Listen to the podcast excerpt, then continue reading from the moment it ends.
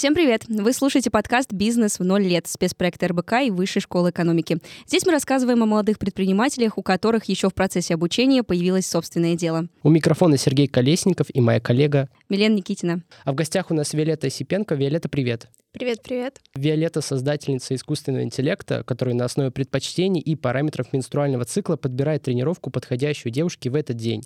Сегодня мы обсудим инновации в сфере женского здоровья и поговорим о том, как девушки-предпринимательницы на это влияют. Но перед началом, по традиции, мы посоветуем вам посмотреть наше видео-интервью с Виолеттой. Там вы подробнее узнаете о том, чем занимается наша гостья. Ну а теперь давайте перейдем к вопросам. Виолетта, можешь, пожалуйста, поподробнее рассказать нашим слушателям о своем проекте? Я занимаюсь созданием искусственного интеллекта, приложения на основе э, этого искусственного интеллекта, которое э, на основе, соответственно, менструального цикла, предпочтений и параметров предлагает тренировки. А вот скажи, это приложение подходит для всех девушек или которые вот конкретно занимаются спортом профессионально? Это для всех девушек, которые просто хотят быть в форме.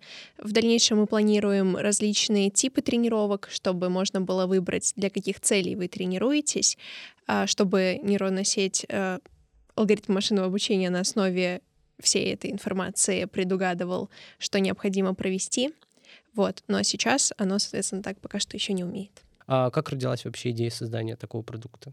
Она случилась случайно. Мне просто всегда было интересно заниматься спортом.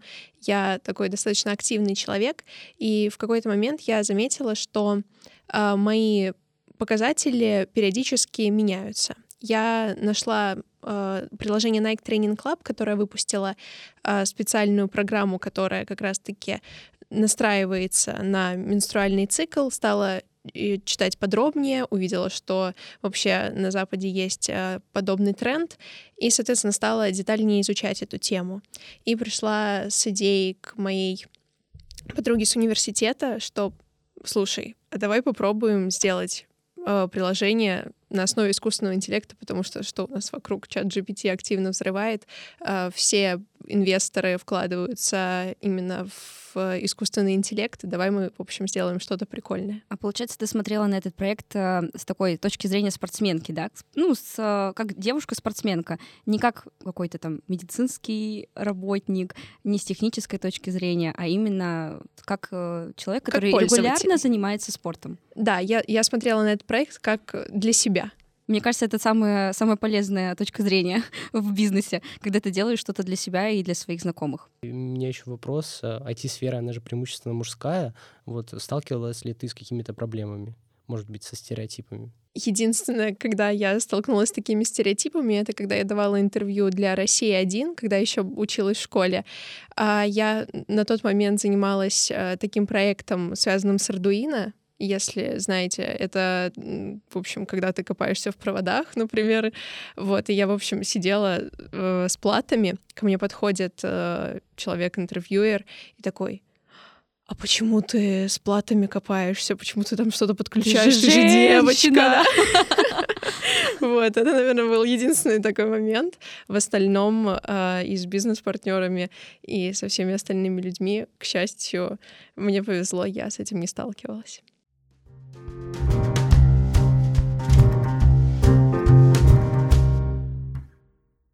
Слушай, Виолетта, вообще, насколько я знаю, около трех тысяч приложений создано специально для девушек.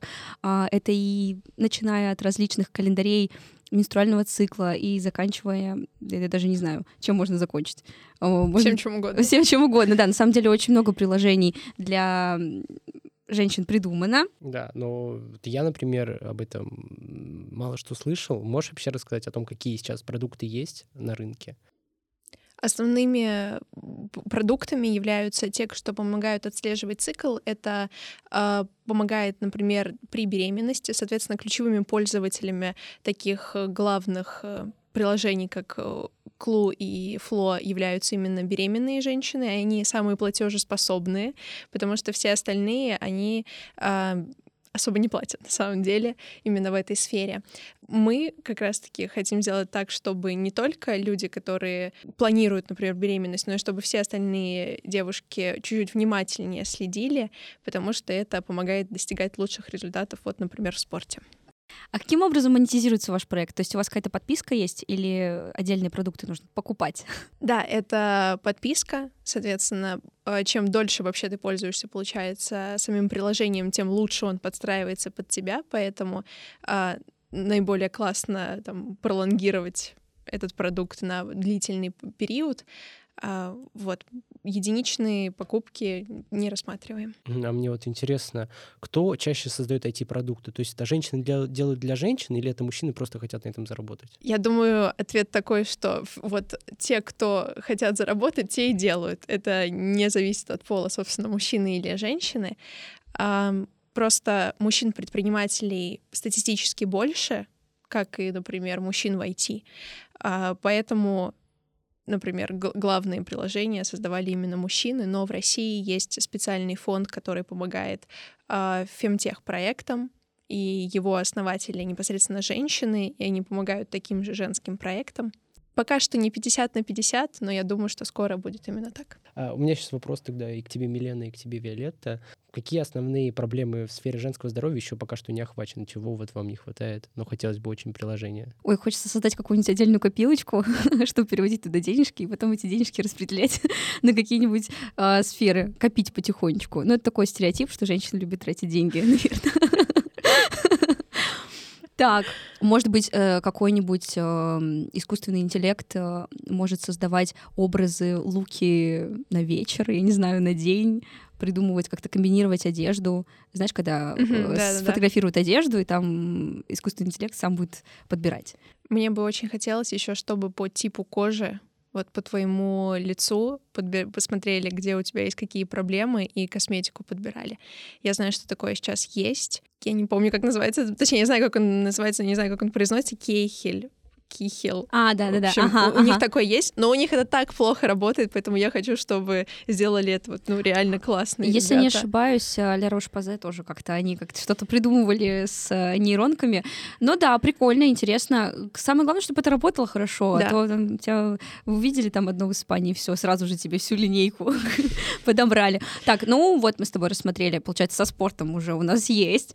А, так, с одеждой классно. Есть еще с декоративной косметикой что-нибудь что-нибудь такое интересное, кстати, можно было бы посмотреть. Ну, мне кажется, в общем и целом есть куда стремиться и mm-hmm. что развивать. Однозначно. Вообще э, делать продукт для женщин это всегда очень прибыльно, э, потому что, как сказала Милена, типа мы любим много чего покупать, и э, это правда, поэтому это такой классный большой рынок.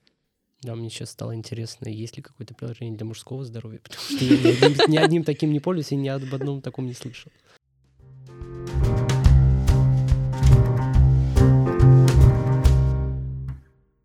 А как ты думаешь, а какие факторы способствуют успеху женщин-предпринимательниц в сфере женского здоровья? Может быть, у тебя есть какой-то топ, там, три качества?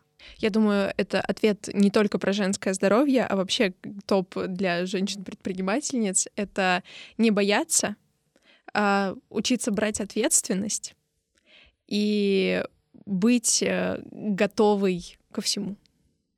Супер. А как ты думаешь, сложно вообще руководить командой? Там, допустим, от пяти человек будучи женщиной. Но это мы сейчас такие стереотипы уже рассматриваем. Ну да, да, да. То есть это э, не зависит от того, это зависит от твоих личных характеристик. То есть если ты классно умеешь управлять командой, неважно, мужчина ты или женщина, ты будешь уметь классно управлять э, командой. Другой момент, что бывает такое, что некоторые мужчины, они такие, у меня руководителем будет женщина. Нет, ну это все. вообще катастрофа.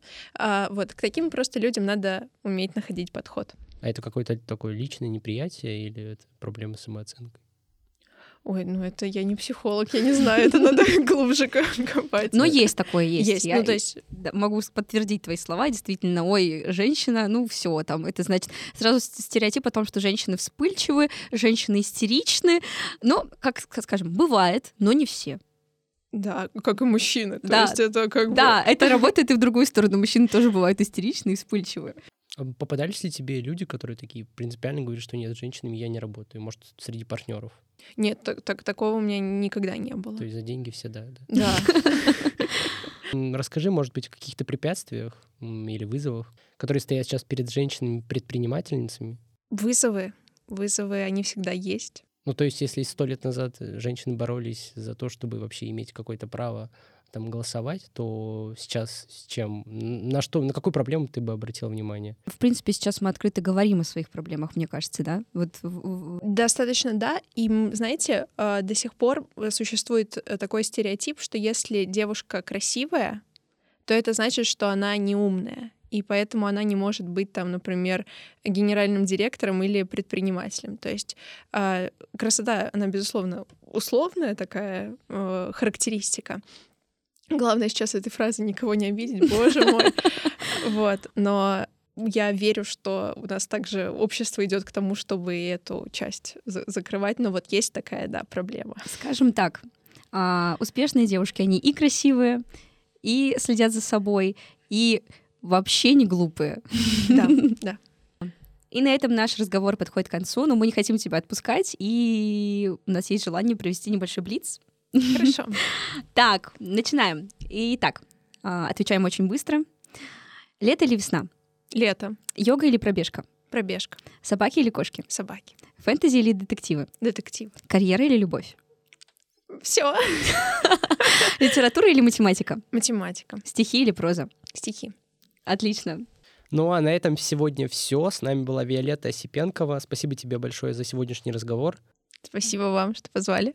А с вами был Сергей Колесников. Милена Никитина. И подкаст «Бизнес в ноль лет» спецпроекта издания РБК и Высшей школы экономики. Мы услышимся с вами совсем скоро, а пока обязательно подписывайтесь на наши социальные сети, там вы найдете много интересного контента о наших героях и о предпринимательстве в целом. И также не забудьте подписаться на этот подкаст на вашей платформе. А если вам понравился выпуск, пишите комментарии в Apple, жмите сердечки на Яндексе и делитесь этим эпизодом с друзьями. Пока-пока!